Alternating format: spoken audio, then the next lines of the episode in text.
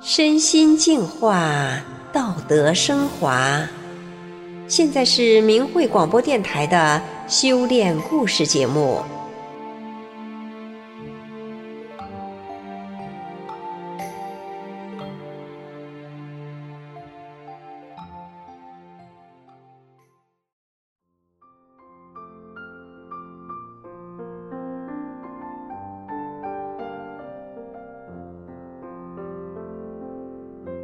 听众朋友，今天故事的主角是一位农村妇女。她当包工头的丈夫有了点钱就变坏了，更因为她丈夫听信一个假气功师的骗术，夫妻关系更加恶化，怨恨心使她连杀害丈夫的心都有了。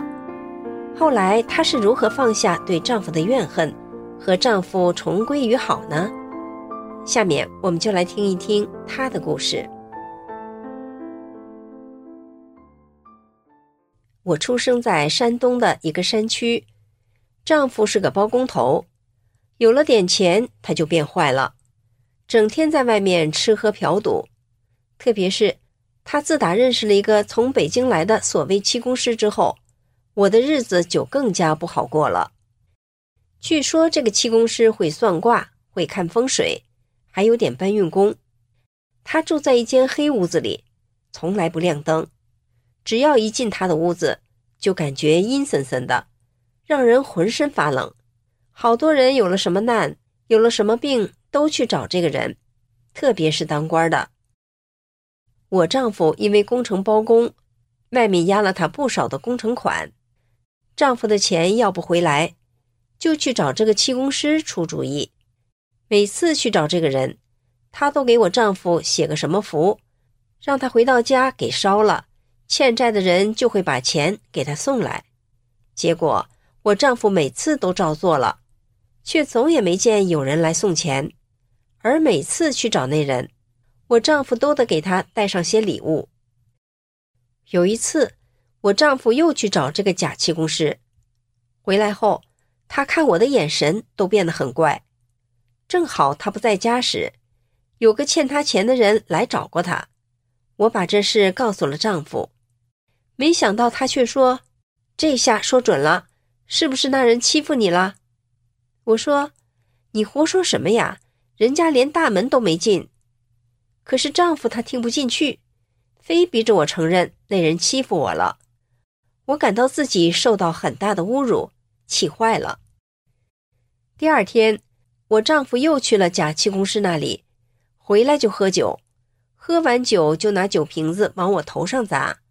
跟他一起喝酒的人劝我说：“嫂子，你就承认了吧，这样俺哥的钱就能要回来了。”我当时听了，差点被气晕过去，觉得活着都没意思了。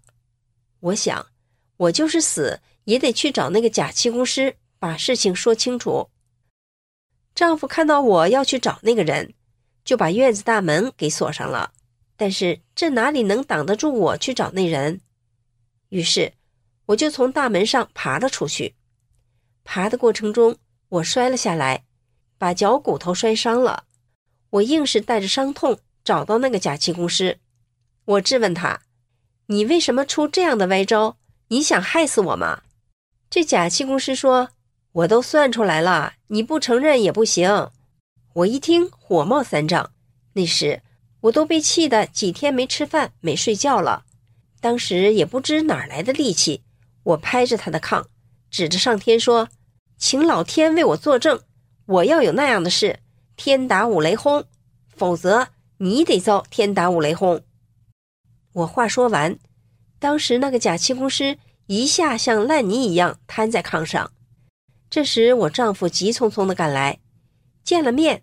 不由分说，就打了我三个耳光，我被打得两眼直冒金星。那个假气功师有气无力地指着我丈夫说：“你给我滚！”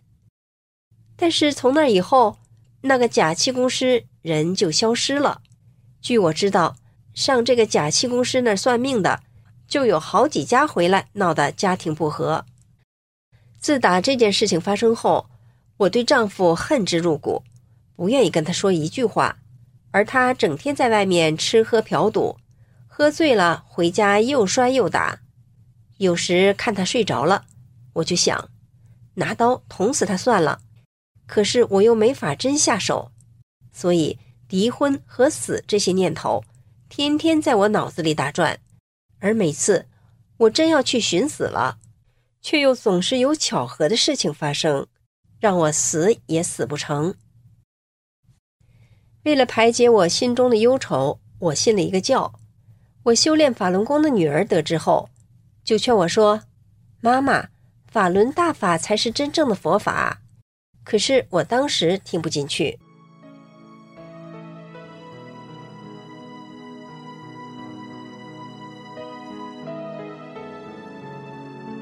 不久，我做了一个梦，梦中的我置身于大海中，有一根百尺高杆，我顺着杆往上爬，爬到中间往下一看。下面黑乎乎的，吓得我一身冷汗，浑身直哆嗦。这时我脑子中反映出一个问题：你想上去还是掉下去？当时我喊着：“我要上去。”第二天我就捧起了法轮大法的书，我再也不想学原来那一门了。虽然我开始学大法了，可是我并不懂得什么是修炼，只是特别喜欢。真善忍三个字。后来我去给一位九十多岁的老人当保姆，老人也修炼法轮大法。我心想，在同样是修炼人的环境里，彼此能多些温暖与帮助。然而没想到的是，竟然事与愿违。这位老年同修整天限制我，不准这样，不准那样的，我天天受他的数落。有一次。他女儿抱怨煤气比以前用的多，老年同修就规定不做饭了，买着吃。我给他买了吃的，给自己买了一个馅饼。老年同修就很不高兴地数落我：“你不就想吃肉吗？这样那样的，还说了一堆难听的话。”我想想自己来这里几个月，从来不为自己多花一分钱。我心想，买其他的什么都贵。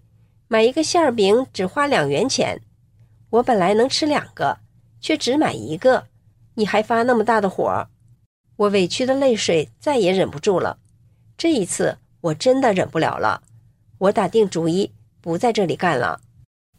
正当我想的翻来覆去睡不着觉时，老年同修过来叫我起来，他说：“对不起，我伤害你了，咱们交流交流吧，我哪里做的不好。”你都给我指出来，你的问题我也给你指出来。既然老年同修这样说了，那么说就说，我就把一肚子委屈和对他的不满全盘道了出来。然而出乎我意料的是，老年同修听了我这些指责，他不但没有发火，反而都承认了，还真心的跟我说这些都是他的错。之后。老年同修也给我指出了一些问题，比如爱听好听的，遇事没有用大法的法理来看问题等等。当下我就觉得，老年同修说的这些，他是真心为我好的。当时我的心一下子就敞亮了。我想起了法轮大法师父写在《转法轮》这本书里的一句话：“告诉你一个真理，整个人的修炼过程就是不断的去人的执着心的过程。”我当时就把这句话背给老年同修听，并问他说：“大姨，这就叫修炼吧？以前我还不明白什么是提高心性，什么是修炼。”这个经历让我既高兴又感恩，我也似乎更开窍了。后来我又学到法轮大法师父在《精进要旨》这本书里说的：“忍是提高心性的关键。”气恨、委屈、含泪而忍，是常人执着于顾虑心之人，根本就不产生气恨，不觉委屈，才是修炼者之忍。以前我觉得自己的忍超出了一般人，可是现在，对照法轮大法师父说的忍，我那只不过是常人境界的强忍而已，与修炼人的人相差甚远。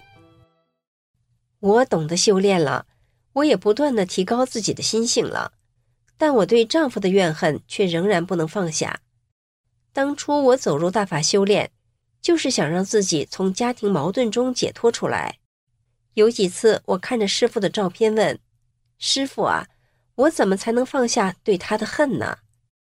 两三年后，当我第一次主动拿起电话，用最平和的口气跟我丈夫通话，我叫他以后不要再吃喝嫖赌了，要做个善良的好人，欠人家的账赶快还了，钱不够。我和孩子帮他凑，而他那边也用平和的态度接我的电话。我丈夫他也明白了，如果不是我学了法轮大法，我们之间的恩怨是一辈子都解不开的。所以他也非常认同大法。有一次他大病一场，几天的时间人就瘦得皮包骨头，然后他打电话来告诉我，丈夫说。我正念着法轮大法好，真善人好，我心里就像有一股暖流一样，唰的一下子，肚子就不疼了。第二天彻底好了，想吃东西了。听了丈夫的电话，我更是从内心感恩法轮大法。我深深知道，是大法使我这颗充满仇恨的心，变成了一颗慈悲善良的心。使我这个破碎的家庭团圆了，这种幸运和幸福的感受，只有亲身修炼法轮大法的人才能感受到吧。听众朋友，带着一颗仇恨的心，受伤的是自己。希望这位从满心仇恨里超脱出来的故事，能带给您一点收获和启迪。谢谢您的收听。